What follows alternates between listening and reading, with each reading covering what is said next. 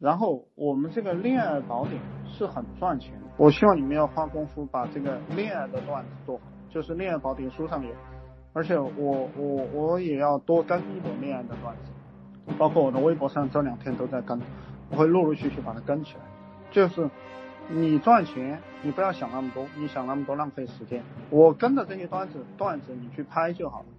恋爱宝典上的段子，你直接去拍就好了，上面有很多问答，也有很多理论，你不要动脑。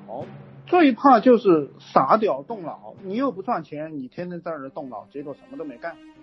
就是你看了这个段子，你觉得这个可以拍成一个段子，马上拍成视频发出去，十个账号发，发了爆粉往微信上引流，或者是说直接去讲直播，讲直播你也不用动脑，照着书讲就行了。这个这个话很重要，这个话也是以前。啊，我混江湖的时候，一个一个牛人告诉我，嗯，那个人是有成就的，在很多年前啊，就是他也是一个草根，靠自己没有搞到一个亿吧，应该是，但是离一个亿差差的也不是太远了。就是为什么我们很多人赚不到钱？他老是在那里想，在那里瞎琢磨，就是只要搬运就能赚大钱了，复制就能赚大大钱了。恋爱宝典上的段子，我微信我微博上的很多段子，你你根本就不用动脑。你直接搬运拍了船，拍了船，直播去讲就行了。越傻都就越赚钱。你聪明了，你天天在这琢磨琢磨，然后你你几个视频也没有拍好，直播也没有想好。